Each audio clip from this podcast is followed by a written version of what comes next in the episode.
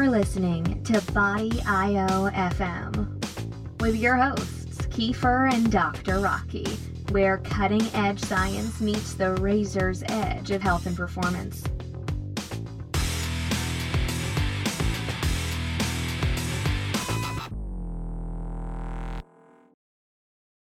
Hi, everybody. Welcome to another episode of the Body IO. Uh, FM, I think that's the official title now.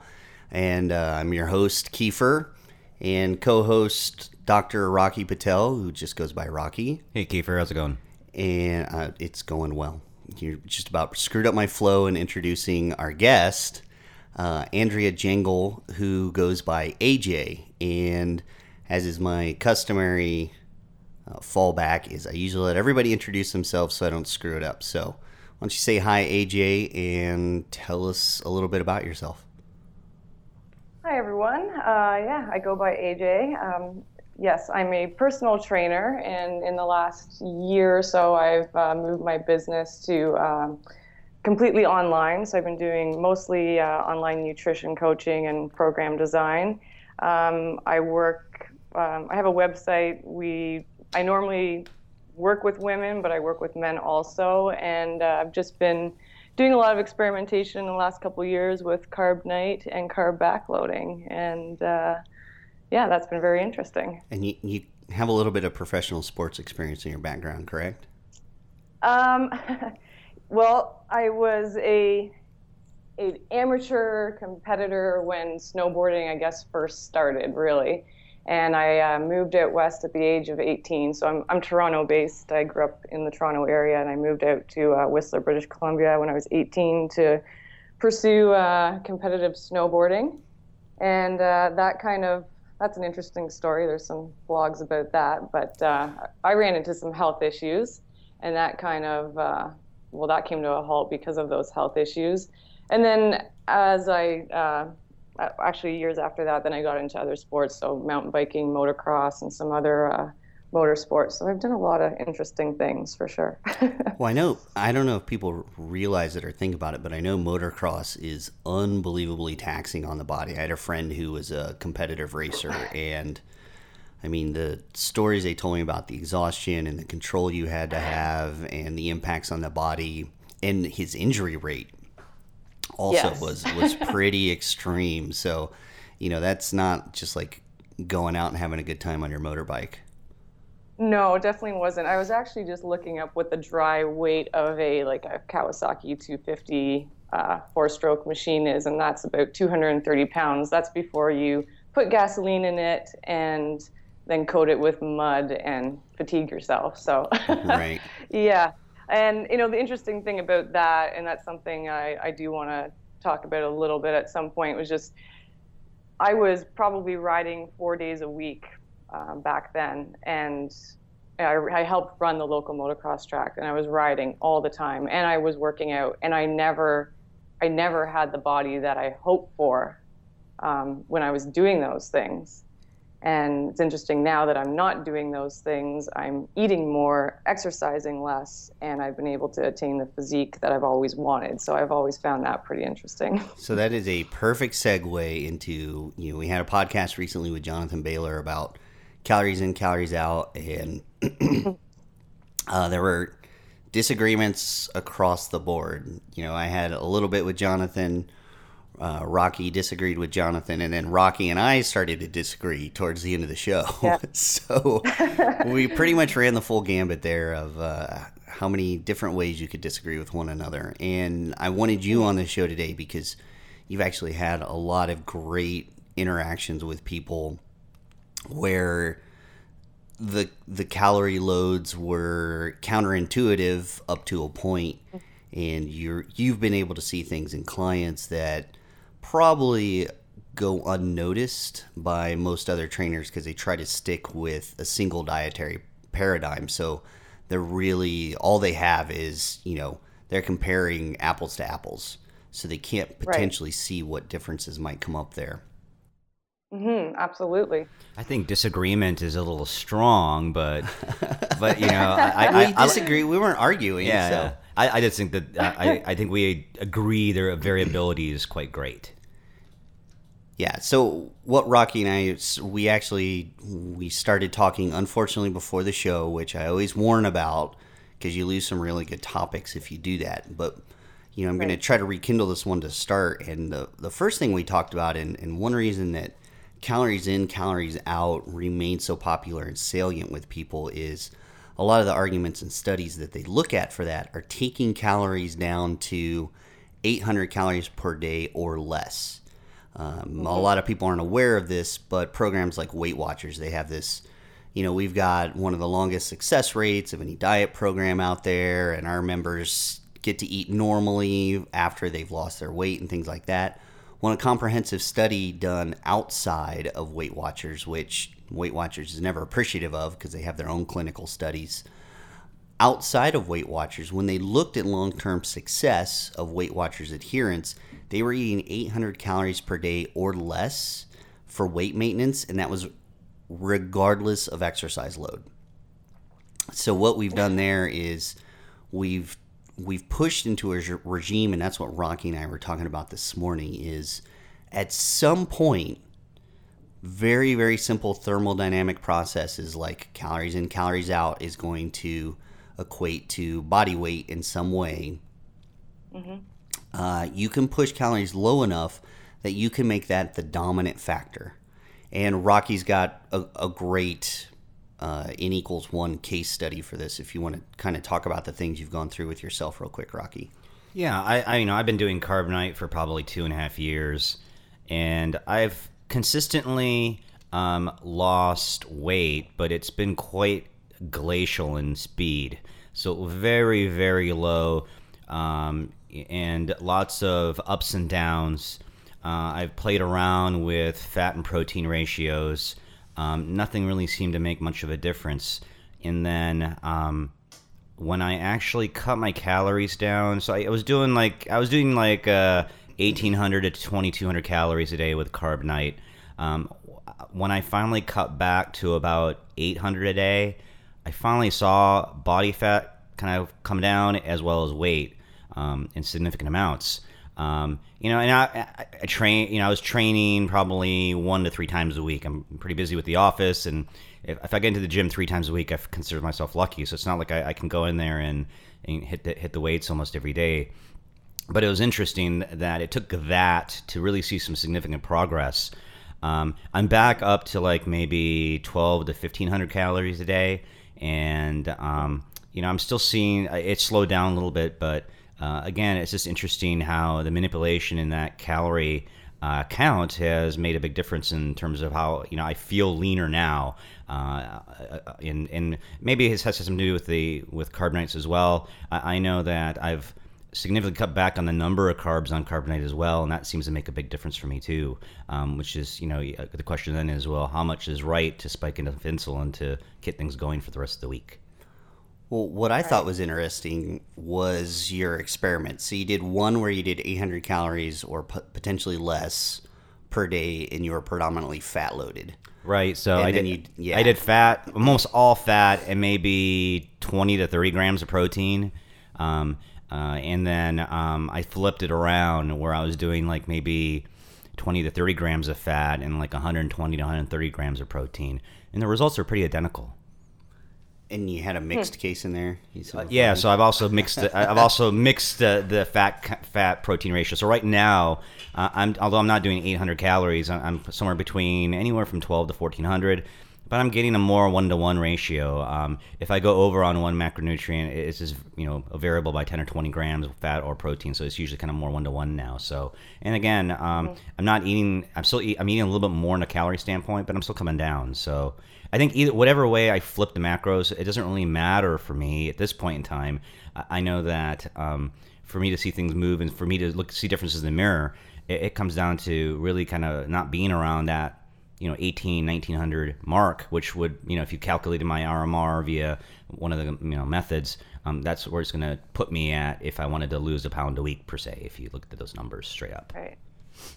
Yeah, yeah. and yeah. that's where you know, my argument is in a lot of these studies everybody compares to are pushing down into these bottom realms, and you get a, apparently pretty equivalent results weight wise. We're just going to say weight wise uh, once you get calories, you know, 800 calories or less. So that kind of muddies things because now you're forcing the body to operate in a regime that is not going to be so sensitive to hormonal manipulation or macronutrient manipulation. I think I bet Rocky would have gotten very similar results in weight loss. I'm not going to say, you know, fat loss, but very similar results had he gone ultra low fat and moderate protein and high carb, which would have been miserable for him. But mm-hmm. you know, there, there's reasons that diet could have worked almost at the same rate for moving body fat, and he would have been sicker at the end of it. Um, but if we just look at, at body weight, then you know it, it it comes out that you could make a reasonable argument that nothing matters but calories.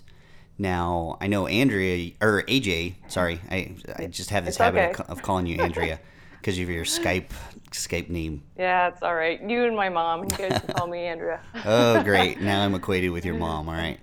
Um, so you've seen this with clients and yourself too. You just gave us a good description of how you're you're now eating more, doing less. But you know, if people have seen pictures of you, and we'll try to put some up with the podcast. I mean, you look stellar. So, you know, give us your take on what you see if you stay in these normal caloric ranges, and you you then allow yourself to see differences in potentially macronutrient manipulation. Okay, well, I think I think where it all started for me was um, with, uh, I will be posting a blog soon about how I actually just uh, I guess it was three years ago I decided to just kind of follow the, the, the average diet that every woman that was coming for me for a consultation what she was doing. So uh, I'll be posting something about that, but that actually, uh, as far as hormonal havoc, that pretty much destroyed me. Uh, so it was at that point that I really realized like how much a high fat diet was a benefit for me for my hormonal health because uh, I always put my health first no matter what I, I do. So the I think the biggest thing for me was uh, and something you talk about all the time is just mobilizing body fat and um, that's why I like the 10 day reorientation. I find that for me is just a way of like stripping things down to the way your body's supposed to, to function, the way it's supposed to work. And um, when I started using Carb Nite and carb backloading, I think the biggest difference for me right away was that I wasn't, I think with other diets in the past and attempts to, to lean out, I was just shrinking my body. and then it would, you know, uh, grow again when I would stop that. But with this, the biggest difference for me was that I was actually transforming the shape of my body. So stubborn fat areas that before would just shrink. They were still obvious. You could just they, you could still see like cellulite or whatever.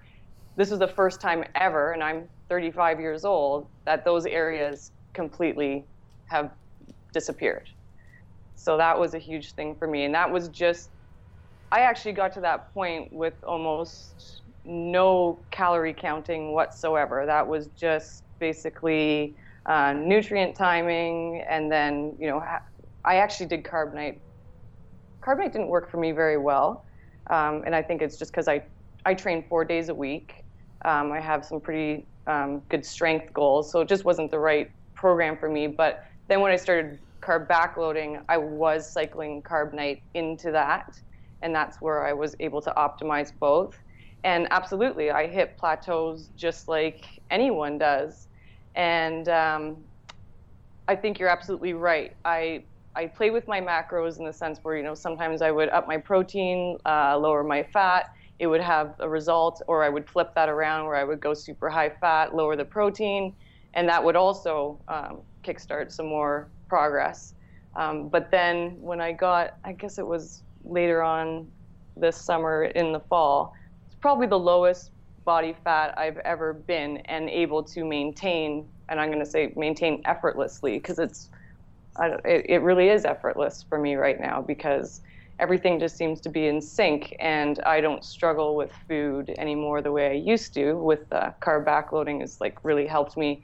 Um, it just, uh, the structure, right? Like, yeah. I, for me, I need some kind of structure and for that it just it it's so good for my health and um, just the way I feel day to day. I'm I'm super insulin resistant. My whole all the females in my family are, and this way of eating has just managed all those things for me where I don't have any issues with with food anymore and trying to manage them and and and cravings and all that sort of stuff. So, um, but yeah, when I really wanted to break plateaus, I really had to take calories into account. But a um, little bit different than what you guys are talking about. A, a big calorie deficit didn't I didn't work for me at all. Um, the stress factor was too much for me. And for me, I find with women, when that stress factor goes up, the results will plateau pretty quickly. So I actually really dialed in um, things later this summer, early fall, with a really small calorie deficit, but just gave myself a lot longer to actually hit my goal, and that was optimal for me. So I don't know if you guys have any experience with that, or I don't know, Kiefer, when you coach women, if you find that that stress factor is a is something that makes a big difference. Well, I, it's huge. I think it's underestimated a lot of times. This is one of the things yeah. we see with uh, contest prep in women is, you know, they do all this stuff and they accumulate all this stress over 12 to 8 weeks. And then all of a sudden, they try to go back to even healthier normal. Mm-hmm. And all of a sudden, they blow up. They blow up worse than they ever have in their life. And most of the time, they're actually still at a calorie deficit because they want to keep their figure.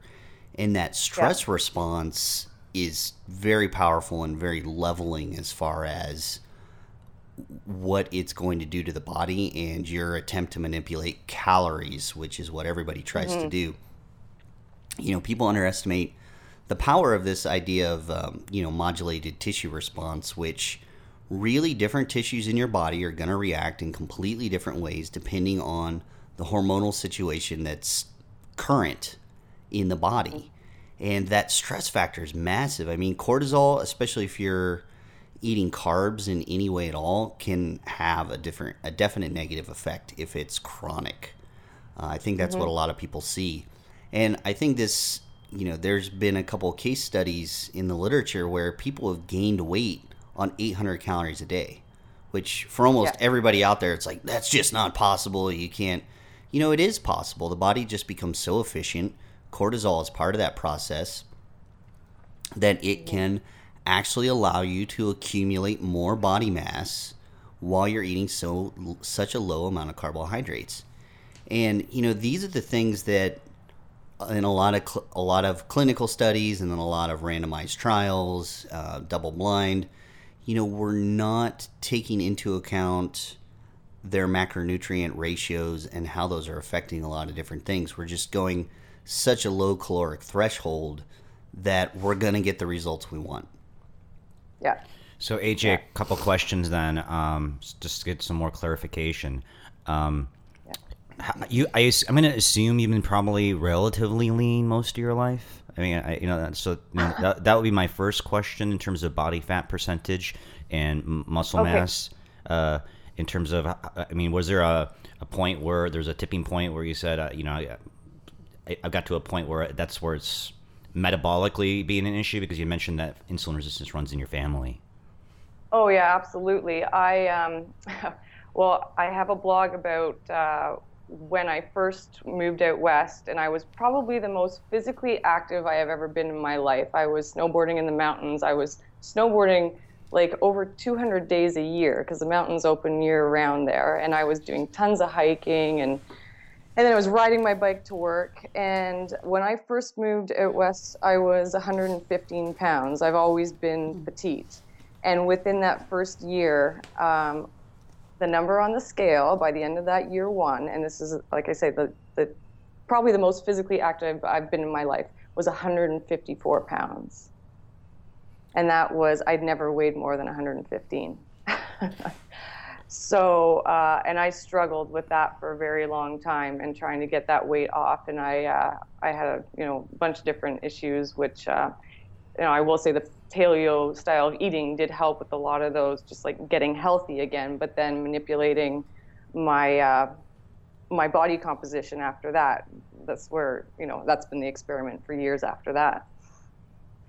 You know, in So- any any of this time period, was um, did you have any body composition done, or was there any like resting metabolic rates done at that point in time to see if things were slowing down from that standpoint? Just maybe No. due to all the stress.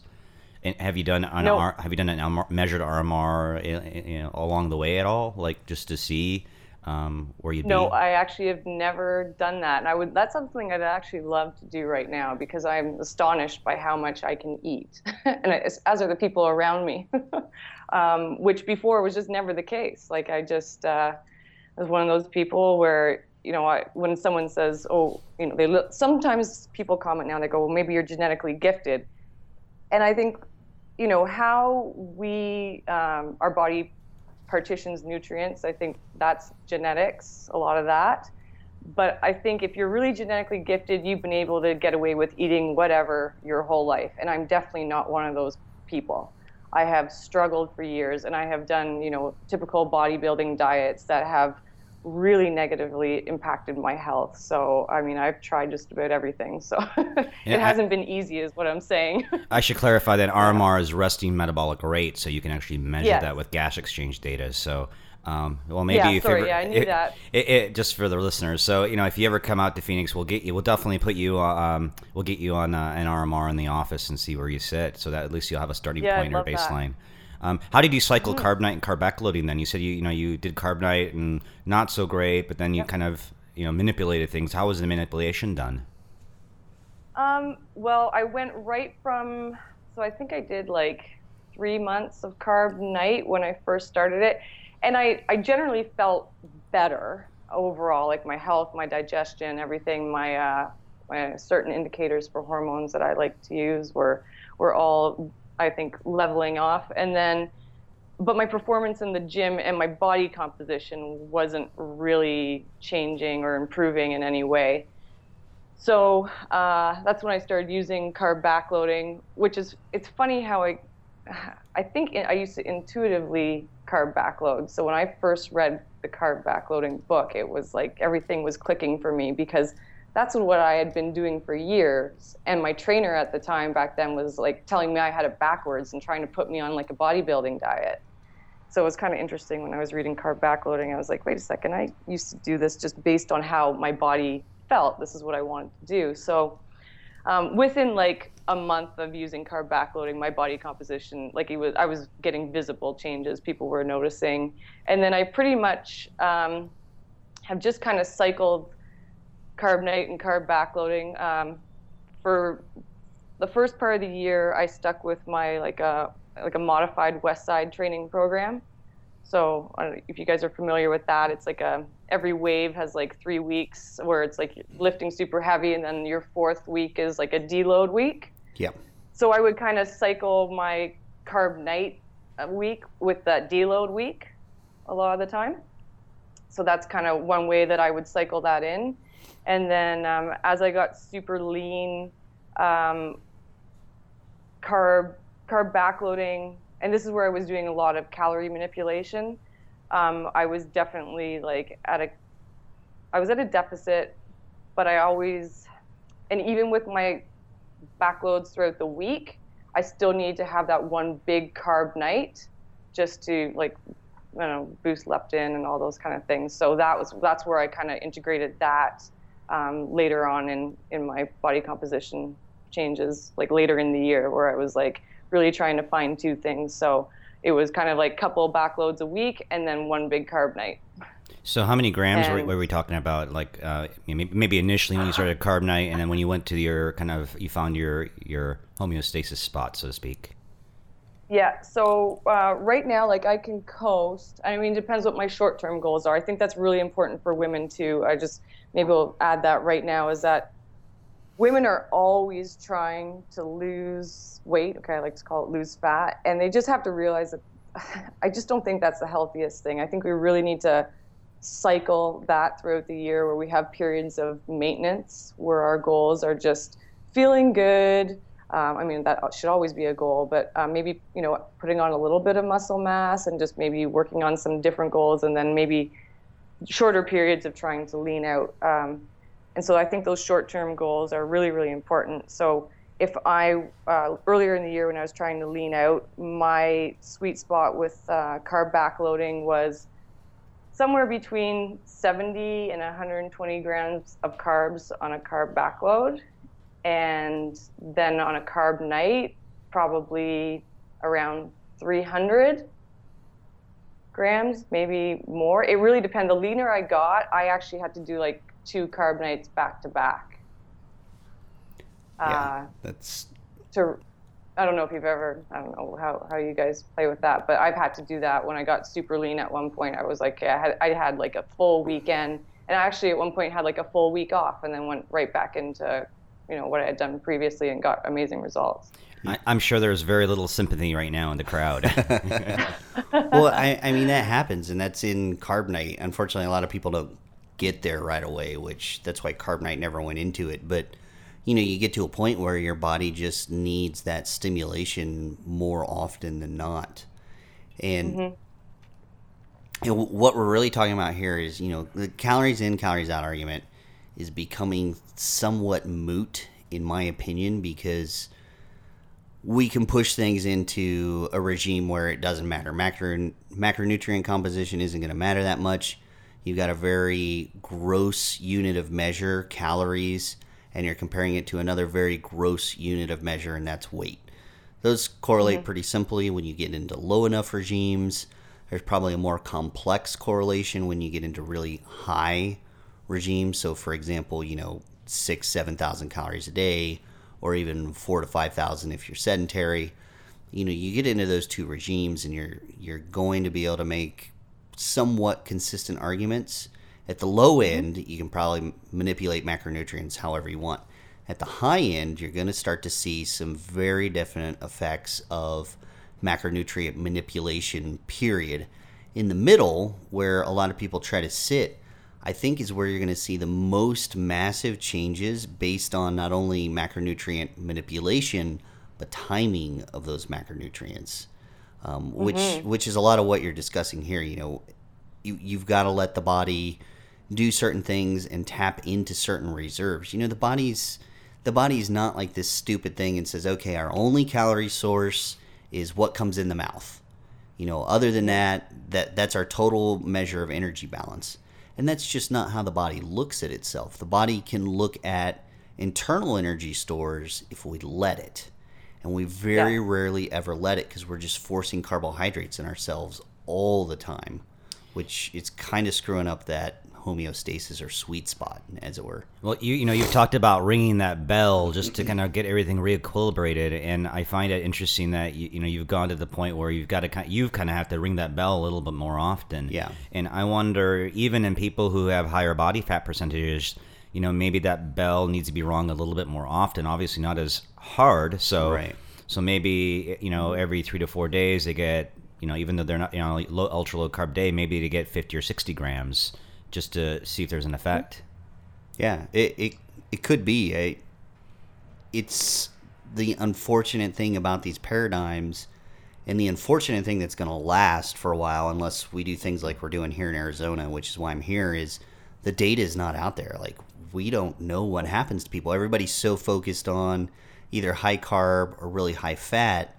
We don't see these macronutrient manipulations very often in the research. What there's there's like maybe two or three studies out there that are pretty decent that show some results but that's you know a handful of people and a handful of studies. That's not really enough for us to fine tune anything. The most it is is like one of those oh that's interesting and we've got an explanation for why it could work. Is that what we're really seeing?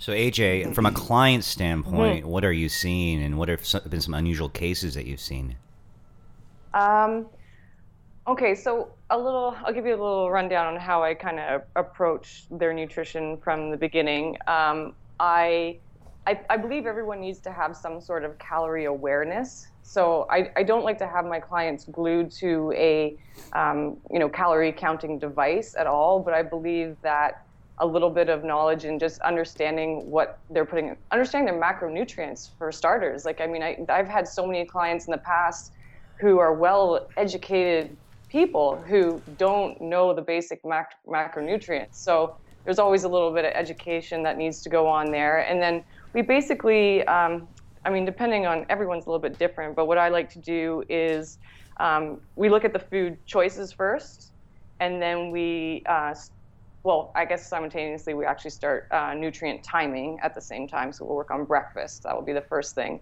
And then as things progress and we and we hit certain roadblocks, then we'll look closer at macronutrients. And then I, I mean, if you think if you're looking at macros, you're also looking at calories. So we'll start to kind of just pick away at those things, and uh, hopefully that gets us through any plateau. Um, so the weird things that I have seen, um, well, I don't think it's weird. I think like men respond completely different to any of the stuff than women do. Women are, if, I, if my job, if I want an easy job, I would train men. um, women just seem to be much more complicated. Oh, well, um, that's across the board. That's not just metabolism. Yeah. yeah, it's just, yeah, it's interesting. And then the one thing that I have noticed, and I think I think I actually asked Kiefer this question when we met down at the Train Like a Girl seminar was that uh, in that 10 day reorientation, I kind of use that as an indicator if there's something metabolically going on there with someone. And uh, if I if I have a client where I think that maybe they're even suffering, you know, from just even the early onset of like adrenal fatigue, um, I notice that almost nothing happens in that 10 day reorientation so they won't see any weight loss whatsoever. And I find with someone like that, then you really got to start tackling the bigger issues before you're going to get any result with any kind of um, nutrition manipulation. So that uh, has, I don't know if you guys ex- have experienced that, but for me, that's always a first indicator.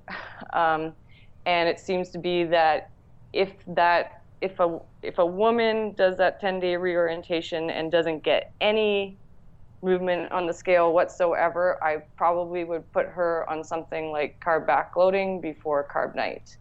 Because it, at that point, uh, just managing stress and getting the body healthy would be the number one focus. And uh, I, I, guess you could argue that car- like Carb Nite would do that too. But I just find with women, sometimes that might be a little bit too drastic at that point, especially if it's someone that exercises a lot. Like the women that uh, send me emails, I'm astonished on how much they're exercising and how little, little, they're eating. Like we're talking six, seven days a week on, you know, a thousand calories. And I just don't know how these, I, I, look at that and I'm like, wow, I, I don't even know how to respond sometimes. Just like, chill out. yeah. So I'm going to break in but, a little bit here because, yeah, uh, just to keep the, so a lot of people know I don't like the, the term adrenal fatigue. And it does not okay. happen as often as everybody thinks it's happened you can be overly stressed. If you're overly oh. stressed and you have high amounts of cortisol and you have high amounts of catecholamines like adrenaline, things constantly like that, you can't be adrenal fatigued. Your adrenals are working fine. They're just pumping you full of chemicals that make it very hard for your body to respond correctly. And because those are okay. elevated so often, you know, I coined this term a couple years ago. You literally have uh, adrenaline diabetes, is what you could look at it as Right.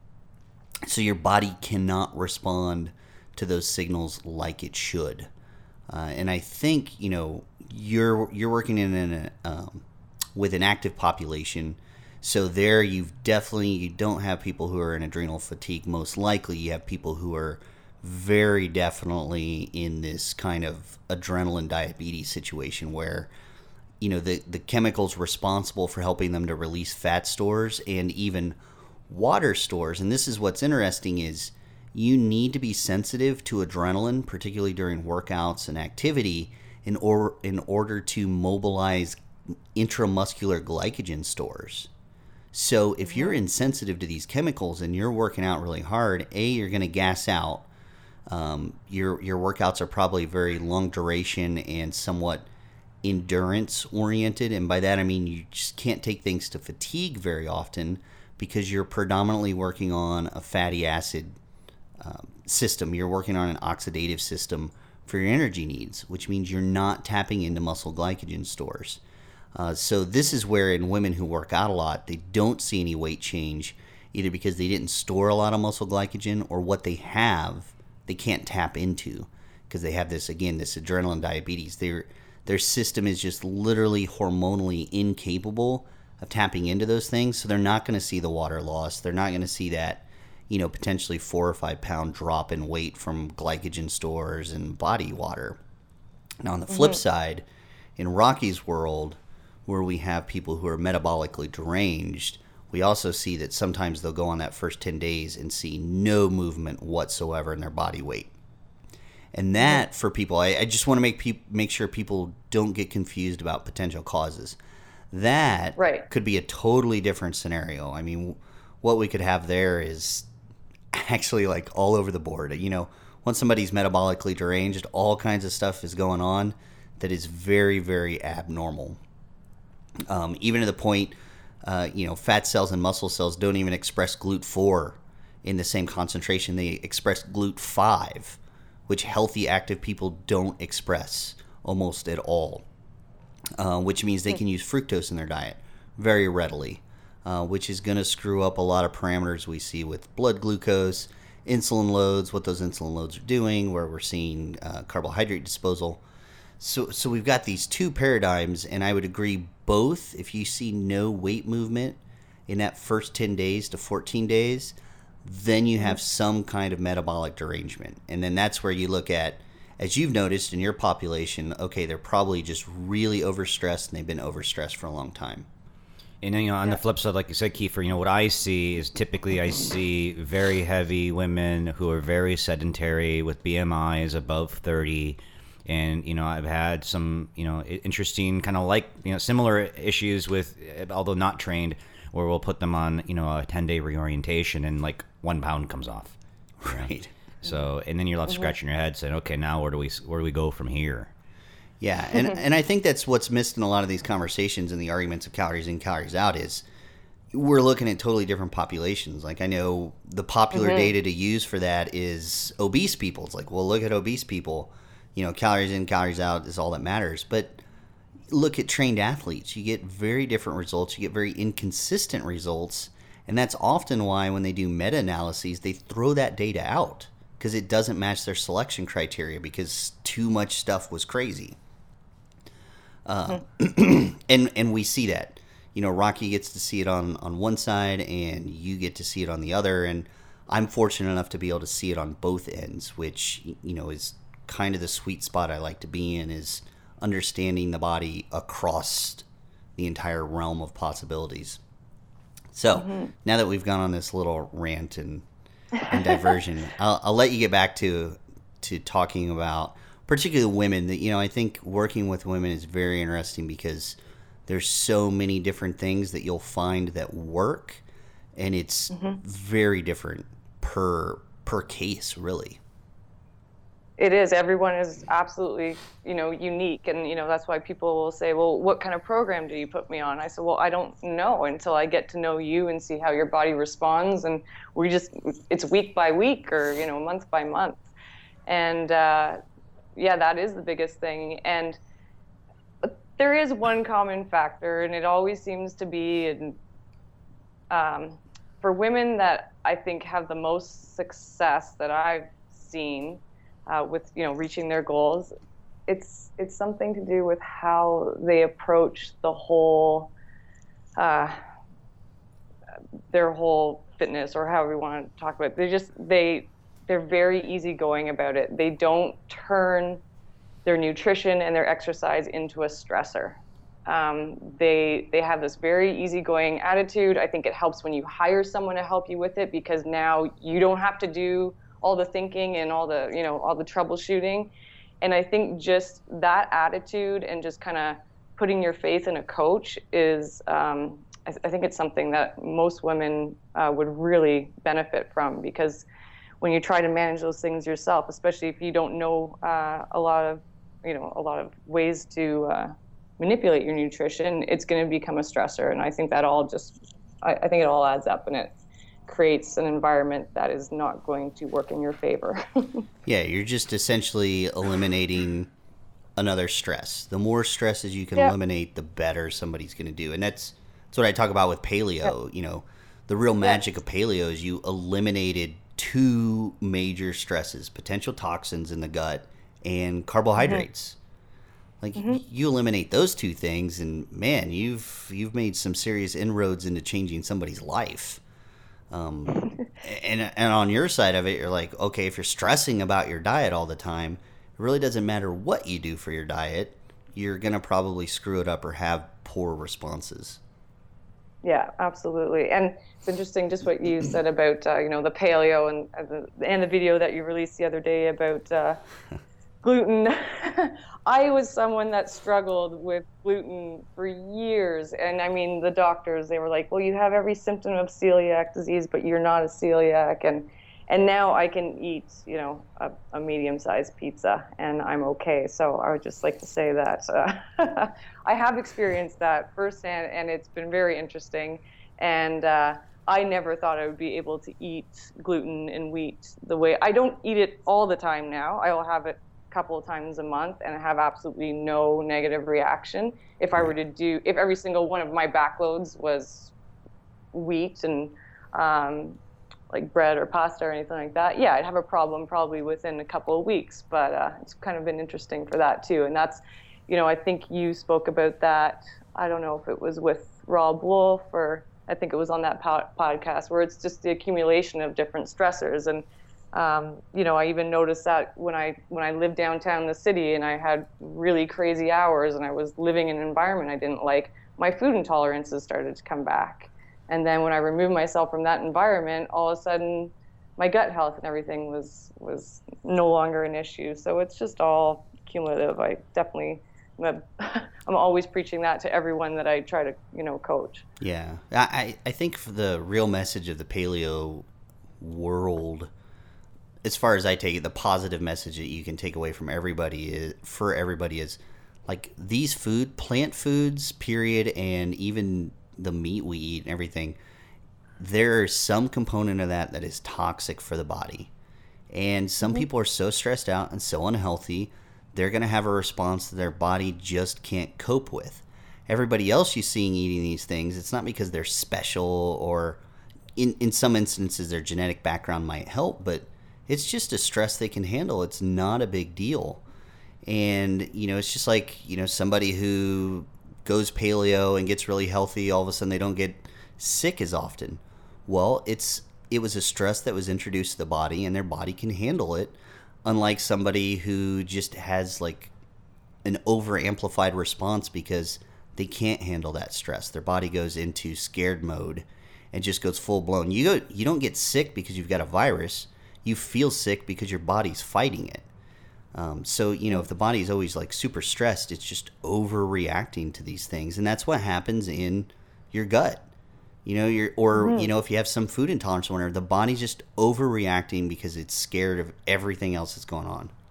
So you know, when you see these yeah. quote unquote sicker clients, um, what is your initial goal just uh, over the first couple of weeks, just to kind of figure out where they're at? Do you have them cut back on training and manipulate carbohydrate intake through the week?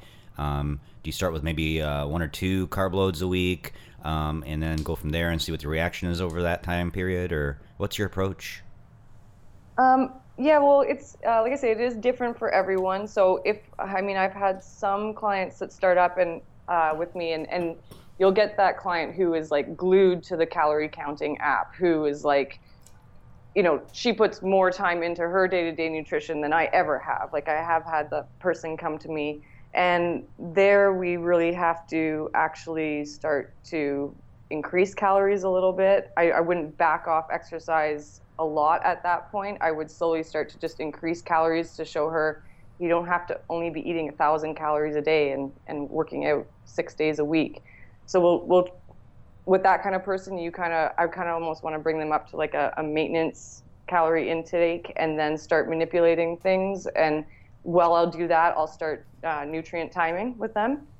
And then for the average client who's you know not that person that's glued to their calorie calorie counting app and not you know very meticulous about their nutrition i start with food choices and nutrient timing right off the bat. And then we'll just pick away at meals. So it'll be like the first two week we dial in breakfast.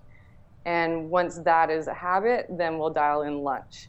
And then usually around that point um, when i just kind of sense like you know what they can handle as far as you know some people have no problem reaching these goals as far as like you know planning their food getting their groceries done packing a lunch um, if that person's ready at that point then i'll usually do the 10 day reorientation with them because i think for anybody that's just a good starting point for a clean slate it really tells me a lot about the person and how their body's um, reacting and then I'll usually go into a Carb Nite scenario from that point.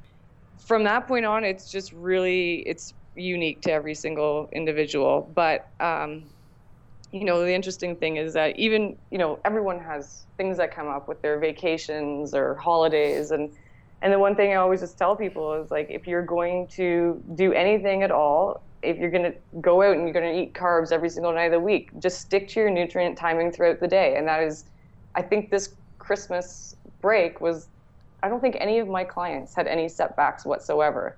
They all enjoyed their holidays. They all, you know, no one felt like they were restricted in any way. And all they really did was stick to their nutrient timing. There was no calorie goals, nothing like that. They all enjoyed the holidays. So, um, yeah, we just kind of that that's the basis for everything. And then all the macros and the caloric intakes and everything are just tweaks after that. When you say nutrient timing, mainly um, carbs after a workout or carbs at night, is that kind of what you mean by timing? Yep. Okay. Yeah, absolutely. So sticking to the uh, fats and proteins throughout the day, and then your carbs, uh, ideally post workout. Um, I mean, it's a little bit different how I would. Uh, women seem to be a little bit different than men as far as where you would position your Carb Nites based on your training. I don't know if Kiefer has any input on that, but I think people I mean, are just different just in general. Like one yeah, one guy is different from another guy, and so yeah, yeah. So I mean, as long as they're sticking to some kind of um, pattern with that, I find that they can, you know, they have a lot of wiggle room there with holidays and vacations, and if they just stick to that, I mean, I don't really see any of my clients having any setbacks. Whereas, you know, before I was using these kind of uh, protocols, if someone went away for two weeks, it was like start over when you get back. Yeah. like, and that was a huge setback. I find it interesting that you start with breakfast and go to lunch because it's a similar approach I start with my patients as well. Um, we always think yeah. about breakfast first, and you know, I don't know if you probably have a much more motivated um, clientele, but I just find it so hard for for patients to remove their fruit or remove their yogurt or remove their toast at breakfast. It's like I'm taking their firstborn. Mm. Yeah. Yeah. And it's like bacon and eggs. Like who doesn't want to eat bacon and eggs? But it's still it's so difficult for people to just remove that uh, little bit, you know, that extra piece of toast or whatever. It's yeah, it's it's frustrating. I, I think it's a couple combinations. I mean, think about the convenient foods that you could eat for breakfast. You got a little yogurt mm-hmm. cup, that's super easy. Pop it open, you got a spoon, you're done. You've got your cereal, really easy. Pour it in a bowl, a little bit of milk, you're done. You've got your yeah. Whatever mocha frappuccino with a thousand calories of fat and sugar. You know, you go to Starbucks and you order that and you're done. And you get a little pastry on the side too because it's a low fat muffin. You know, the, yeah. those things are just so convenient. Like, how often can you walk in somewhere and just pick up a fried egg and a couple strips of bacon that are sitting in the counter and you know grab it and say okay this is what check me out this is what i'm going to eat you know yeah, it's just it's not easy yeah the foods aren't nearly as convenient so part of the problem is helping people find foods that are easy that they can work with mm-hmm. breakfast and I, you know that's why but by default the i just try to get people to just not eat breakfast go have the coffee with the whipping cream and make it easy on mm-hmm. yourself for now and then you know we'll we'll work on finding those foods that are convenient for you or working with your schedule to where those will fit in at some point. Um, But to go back to, to vacationing also and people not screwing up, it's amazing how many times people do this. And I just had an interview with uh, Abel James, and he talked about how he and his girlfriend, you know, they used to always watch their diet very strictly. And, you know, they just kind of, they knew about my stuff, so they used this where they just went all out at night. You know, they wanted to enjoy this cruise. Yeah. And so they just ate very, very clean. And by clean, no carbs during the first half of the day. And then for one meal at the end of the night, they would eat everything that they could stuff in their mouth. They just didn't care. They just wanted to enjoy the food. And both of them came back from the trip looking better than they had before they left. And this was a week long cruise.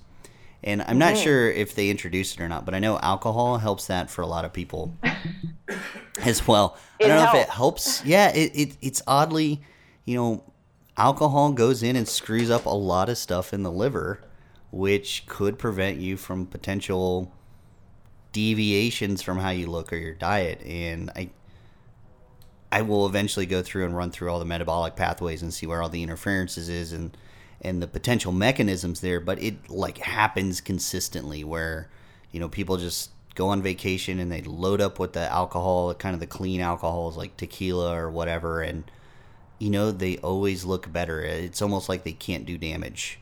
As long as they stick to those carbs at night and they have their alcohol kind of around that period, they just like cannot do damage aesthetically to themselves. Well, I kind of tried. I, I mean, I don't drink, so I haven't really experienced the alcohol. Yeah, I don't- I don't drink either, so- as- but um, just as far as like eating carbs every night, uh, in the last three months of uh, 2013, I was trying to put on um, some more muscle. So I was actually going into the uh, carb backloading um, density bulking protocol just as an experiment to see how that would affect my uh, body composition. And I mean, I was astonished at how much I could eat. I was kind of like, it was pretty exciting actually. Um, and yeah, it was, I mean, I was eating carbs, I think, six nights a week. and one of those nights was, I wouldn't say it was a full Carb Nite, but it was, I always try to have one night where it's like, uh, I think Rocky was saying in a podcast I listened to the other day, you know, it, it really hit home with me how it's like, at first when you start Carb Nite, you want the junk food really badly, and then you start really just having like that bowl of rice is just so satisfying, or that you know overcooked sweet potato. That's that's kind of what you start Yeah. craving. So I try to keep most of my carbs, uh, you know, white rice, the sweet potatoes. I have some other things that are go-tos, but um, you know, I always try to keep one night a week where it's a little bit more fun and, and laid back, and I have whatever I want. And I mean, I was doing that six nights a week, and there was no no damage whatsoever as far as the way I looked, and I think it improved, um, you know, my performance in the gym too. So now it's just trying to find some balance. yeah, I think you know even even any like the cumulative unequal ones that we have around this should make anybody, especially if they've tried it for themselves, just kind of reconsider this proposition of calories in, calories out, and it cannot be universal dogma. It just cannot be. Uh, we see too many instances of like these crazy things where you eat massive amounts of food and there's almost no no change whatsoever the next day, or you've actually lost weight, um, which is always interesting to me. I, the amount of cheesecake I can eat and end up lighter the next day is is somewhat ridiculous. And then on top of it, you know, now that I've been in this rhythm for so long, it's actually hard for me to actually like get fat. I have to eat carbs all day, every day for weeks before my body fat mm-hmm. like starts to budge, which you know, unfortunately, I've I've done a couple times in the past year. That's why I know this, but you know, it actually takes some effort for me now to to get fat. I'm playing the world's smallest violin, playing a sad song for you. hey, but you know, I've put in decades into this. You know, this isn't like this just happened for me. You know, I've I've put in my time and effort. I'm sorry that you were a late starter. I actually had a question for Rocky because it was a, a long time ago where I heard him talk about uh, using MyFitnessPal um, for you know uh, sharing food journals with clients. And with your clients, are you do you provide them actual meal plans or um, just food groups to choose from, and you know how to how to uh, combine their food choices? Like, how do you deal with that? Because I I'm just interested to know how you overcome people's uh, well, anyway, we were talking about how just those convenience foods and how it's difficult for people to just make that change. Um, so, as Kiefer would say, it depends. Um, it's a little bit of everything because it depends on where the patient is at and what they're willing to do and what they're willing not what they're not willing to do. So, I do a little bit of everything. So, some some patients, I'll just give them categories um, and let them pick from. Um, you know, uh, my my the thing I kind of more do with patients typically is I say, look, at every meal, you should be getting protein, you should be getting fat, and I also throw in green vegetable um, because I think from a from a food satisfaction standpoint, it's it's a great way to get more fat into your diet. Um, as Kiefer says, you know, vegetables are a vehicle for butter. So I, will try to, you know, have them, and I have like sheets that I give out to patients. So there'll be like three columns. One's a fat column, one's a protein column, and one's a vegetable column. And so I'll say, okay, pick one food from each column, and that should be each meal. Whether you do six meals a day, three meals a day, one meal a day, that's the way it should be. And let's start with that. Some patients, mm-hmm. I'll be very specific and give them only limited food choices, maybe for the first week or two, um, just so they don't have to think about things. So, you know, the overthinking right. that you stated is so rampant. Um, there's just mm-hmm. too much of that going on. And, um, and, and a lot of the people that come to me who find me like on the Paleo Physicians Network and they're doing paleo, I mean, the amount of over overthinking and the amount of the, they're reading on every blog, it's like, you know what? Mm-hmm. I don't want you going and reading any blogs. I have, yep. here are your choices and that's it. And I don't want you to think about anything. And let's see you back in a week and see how you're doing. And, and, and sometimes it has to be that that way initially. Um, so, and then for other people, I'll put meal plans together for them. So I'll give them, we'll go through foods that they like and they dislike, and then try to put it together for them. So it's kind of all over the board. And then I'll yeah, use my. Once fit- you start dealing with picky eaters, then it's a whole other yeah. ballgame. well, it's interesting. Yeah. It it should actually be all over the board. Uh, I've there's a uh, researcher in Southern California uh, Fred Navarro, who's been researching basically the psychology of dieting for like the last 20 or 30 years now. And he's come up with, I think it's 13 personality types. And you can give somebody this, you know, list of question, this questionnaire, and he can tell you what what type they fall out of, fall out okay. as. And I mean, the differences in how you have to approach giving them the information and the things to change and the way you change them to get them to mm-hmm. stick to it is you know you've got 13 different categories so you would expect you know even one out of every 10 you're not going to have every 10 people you're not going to have two people that act identical and then you know I'll use my Fitness Pal as well, but again I don't really. Um, I try to have them focus on their macro and not really focus on that calorie number it spits out. So typically I'll set yeah. them at a pound a week, but I'll tell them don't really look at the calories. If you're north one day and south of it one day, it's not a big deal, and I don't want you to focus on hitting that number every single day. Um, but yeah. you know, at least it gives me a sample of what they're eating, um, and it does, like you say, gives them some mindfulness. Yes, that's a big thing. There's actually a really. Have you seen uh, Precision Nutrition? They have a uh, calorie control guide. There's one for men, one for one for women, and it basically uses the hand as a model of your your your portion of fat and protein and uh, carbohydrate. Have you seen that PDF that floats around? I have not, but I'll dig it up. Okay.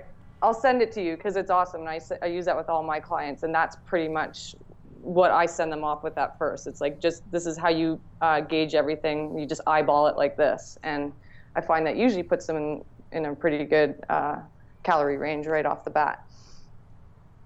Can you guys still hear me? Yeah.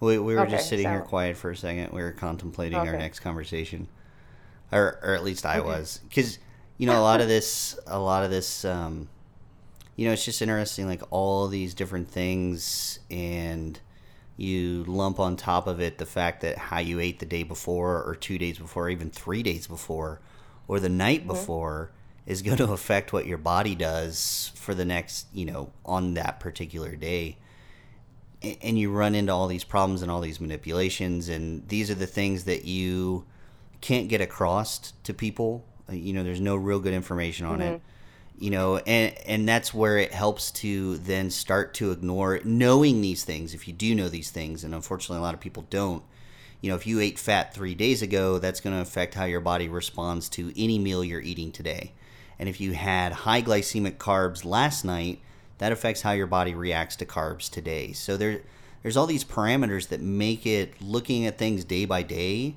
is kind of mm-hmm. stupid.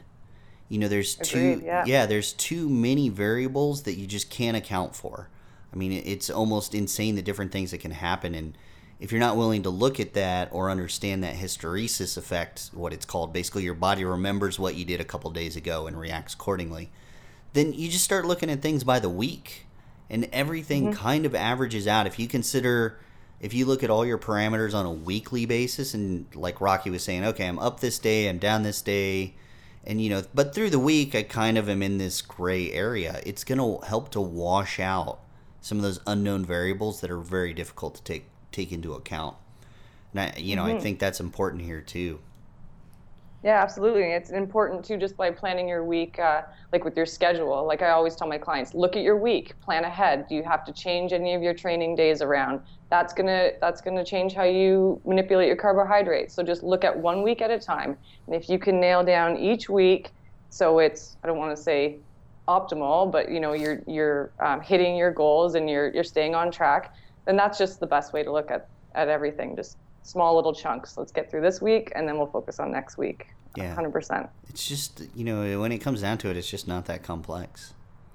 Is what It's not. There's It- there's crazy conversations everywhere. Oh my gosh, I worked out on Saturday morning, and I think I might work out again oh, Saturday night. Should I have eaten carbs Friday night? But I didn't work out Friday night. It's like, you know, oh. you know what? Just it's really not to just go with it. You know, how long have you been working out, and how long have you been eating food? You know, you should Yeah. be used to the feedback mechanisms that are just natural for you. And if Yeah. you didn't eat carbs Friday night and you felt like total crap after your workout Saturday morning and you also felt like crap at night, then maybe you should start considering eating carbs Friday night before you have your Saturday morning workouts. You know, it's the body's talking to you so much. We just need to mm-hmm. listen. And you know, something I like to say about that is that people like, people are afraid. They're afraid to do like, oh my god, I did this, and how's it going to affect this? It's like, well, try it out, see what happens. Right. People always want to push.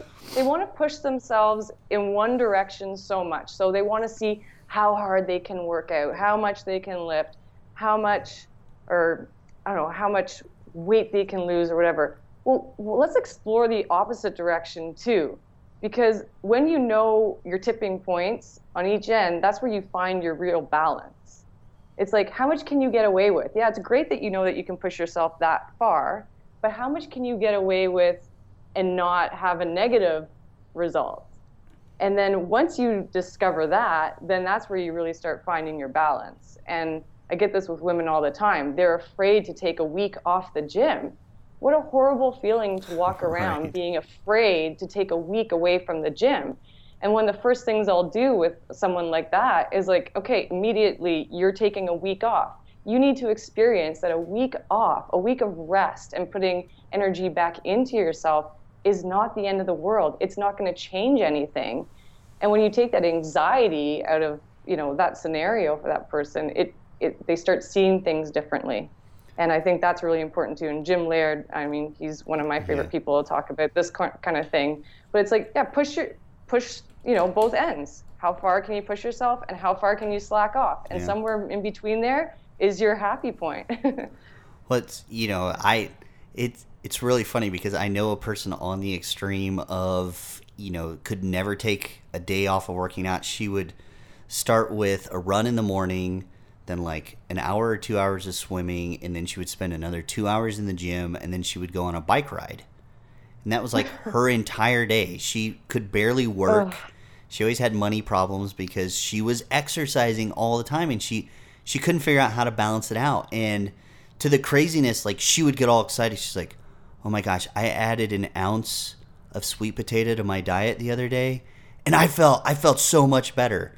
It's because she was starving herself every day. And this is a woman who was a competitive athlete when she was younger, and then all of a sudden found herself aging, and she tore muscles in her shoulder, and then she tore stuff in her hip, and then you know she's just been this downward spiral, and still is having a difficult time adjusting to a lifestyle that allows her body to rest. And mm-hmm. you know when you when you see these things start to accumulate, the first thing in my mind, if I get an injury, is okay. I didn't pay attention to something my body was telling me, like I was overtrained or malnourished or stressed out about something. Because every injury I've had has centered around, you know, extreme stress of one kind or another. You know, it's like, oh mm-hmm. well, I just didn't listen. I need to pay better attention. But then you have athletes, and Joel Jamieson likes to talk about this because athletes are the worst people because they will ignore everything. The idea is I'm going to ignore everything because I can out train anything. Yeah. And we see that's that's just not the case. It, and you're going to sustain injuries. You're going to, and, and an injury to me is also metabolic. You know, you've injured your mm-hmm. body metabolically, and that's why some somebody's really stressed out. It's really difficult for them to lose weight or you know look better. Really, is the goal to lose body fat and gain muscle. It's just because they're injured internally. We have to fix all of that. Mm-hmm. Rock, and I Rocky think so many bored. people. Oh, did Rocky want to say something? No, No, I'm, he just looks bored. Actually, I, I'm thinking about Oh, eating more carbs now. God, I gonna, I was, I, I'm in I daydreaming about try not to be rice. boring today. What's that? So I'm dreaming about eating more rice now. I, oh, that's I, what I'm. I'm convinced now I need to eat more carbs through the week. So that's the next manipulation. Ah, what? Uh, no, what you're just saying about sport it ties into something I was just writing about, which is we gotta stop. We gotta stop doing sports for the wrong reasons. I mean, the reason you should do a sport is because you love it and it improves your quality of life overall. You gotta stop participating in all these different sports because we're stuck in this calorie in, calorie out, got to burn more fuel than I consume frame of mind. And I see that a lot with, uh, sorry, I keep on saying women, but with all people, but with women, you're like, you're doing all these different kinds of activities. And it's because they're, they're stuck in that mindset. They've been trained that they have to be out there burning calories all the time if they want to have, you know, the body composition that they have always wanted. And we have to realize that the sports that we choose are breaking down our bodies and um, if, if there is a sport that you love to do and you want to continue to do it, your nutrition and your training in the gym has to support that, or else you're going to break down. Yeah, I would totally agree. I I would argue that women are somewhat less. Uh, I don't want to say metabolically flexible. That's not the right term, but maybe resilient than men. You know, when you look at some of the research and some of the data, men seem to be able to rebound from crazy types of activity. You know, obviously not taken to extremes like say you know crossfitting every day for months but you know they seem to be able to bounce back from certain bouts of activity better than Yes. women and it's really hard to pin down why that is i i would have some possibly evolutionary arguments you know women more often were caretakers they had to have they had a consistent lifestyle so to speak of you know caregiving and helping to take care of the community at large and I doubt they went hunting that often, which would be very metabolically taxing for short periods of time. And their their body really has to be healthy to maintain a child. I think is something that we all overlook. Like the f- female does have some particularly important function in nature besides going out and crossfitting for several hours a day. And and I you know I, I think the body's going to fight against that you know and i'm not saying women should Yeah. just focus on having children. You know that's not what i'm saying at all. I'm saying you know you got to realize that the body is kind of tuned not only for your survival but potential survival of something else. And Yes. you know it's going to get knocked into these bad regimes of metabolism a little more easily than men unfortunately. And you know we just need to recognize that. No, I which means agree. more rest. Oh no oh no more rest and more food the horrors Uh, oh, you're kind of cutting out there. How's Rocky doing? uh, he's good he's still daydreaming about rice That's all right. Oh, I would daydream about cheesecake. well we've actually uh, we're we're kind of we're out of time we've gone over a little bit I- which is never a bad thing but why don't you aj why don't you tell us where we can find out more about you and people can get in touch with you if they want some some personal help Absolutely. I have a website. It's called Her Fitness Solutions. And that website, I, I really built it just so it would, could be used as like a self help guide for women. I just think that there's not many resources out there that kind of read like a, like a go to kind of book. Um, just where to start if this is something that you uh, are interested in. And then, of course, I have my online coaching. I have a Facebook page for Her Fitness Solutions. Um, I'm on Twitter, but I don't really use it, so it's not really a good place to find me. oh it's like me but and uh, facebook yeah, Facebook. Yeah, Facebook and my website. all right. awesome so Mm-hmm. Awesome. her fitness solution solution or solutions Solutions. So herfitnesssolutions.com. I assume if they go there, they can basically find everything else they need to, right? Yep, there's a contact form. All the page, pages link up to my Facebook page. So yeah, I'm pretty easy to Awesome. to find from there. Fun Great. Conversation awesome today. I hope a lot of people got useful information out of this. It wasn't just about science and geeking out today. It was really about how to apply a lot of this stuff to your life. Great. Mm-hmm. Nice talking to you too, AJ. Yeah, absolutely. Uh, yeah, it was a pleasure. All right, and uh, we will talk to everybody next time. Sounds good.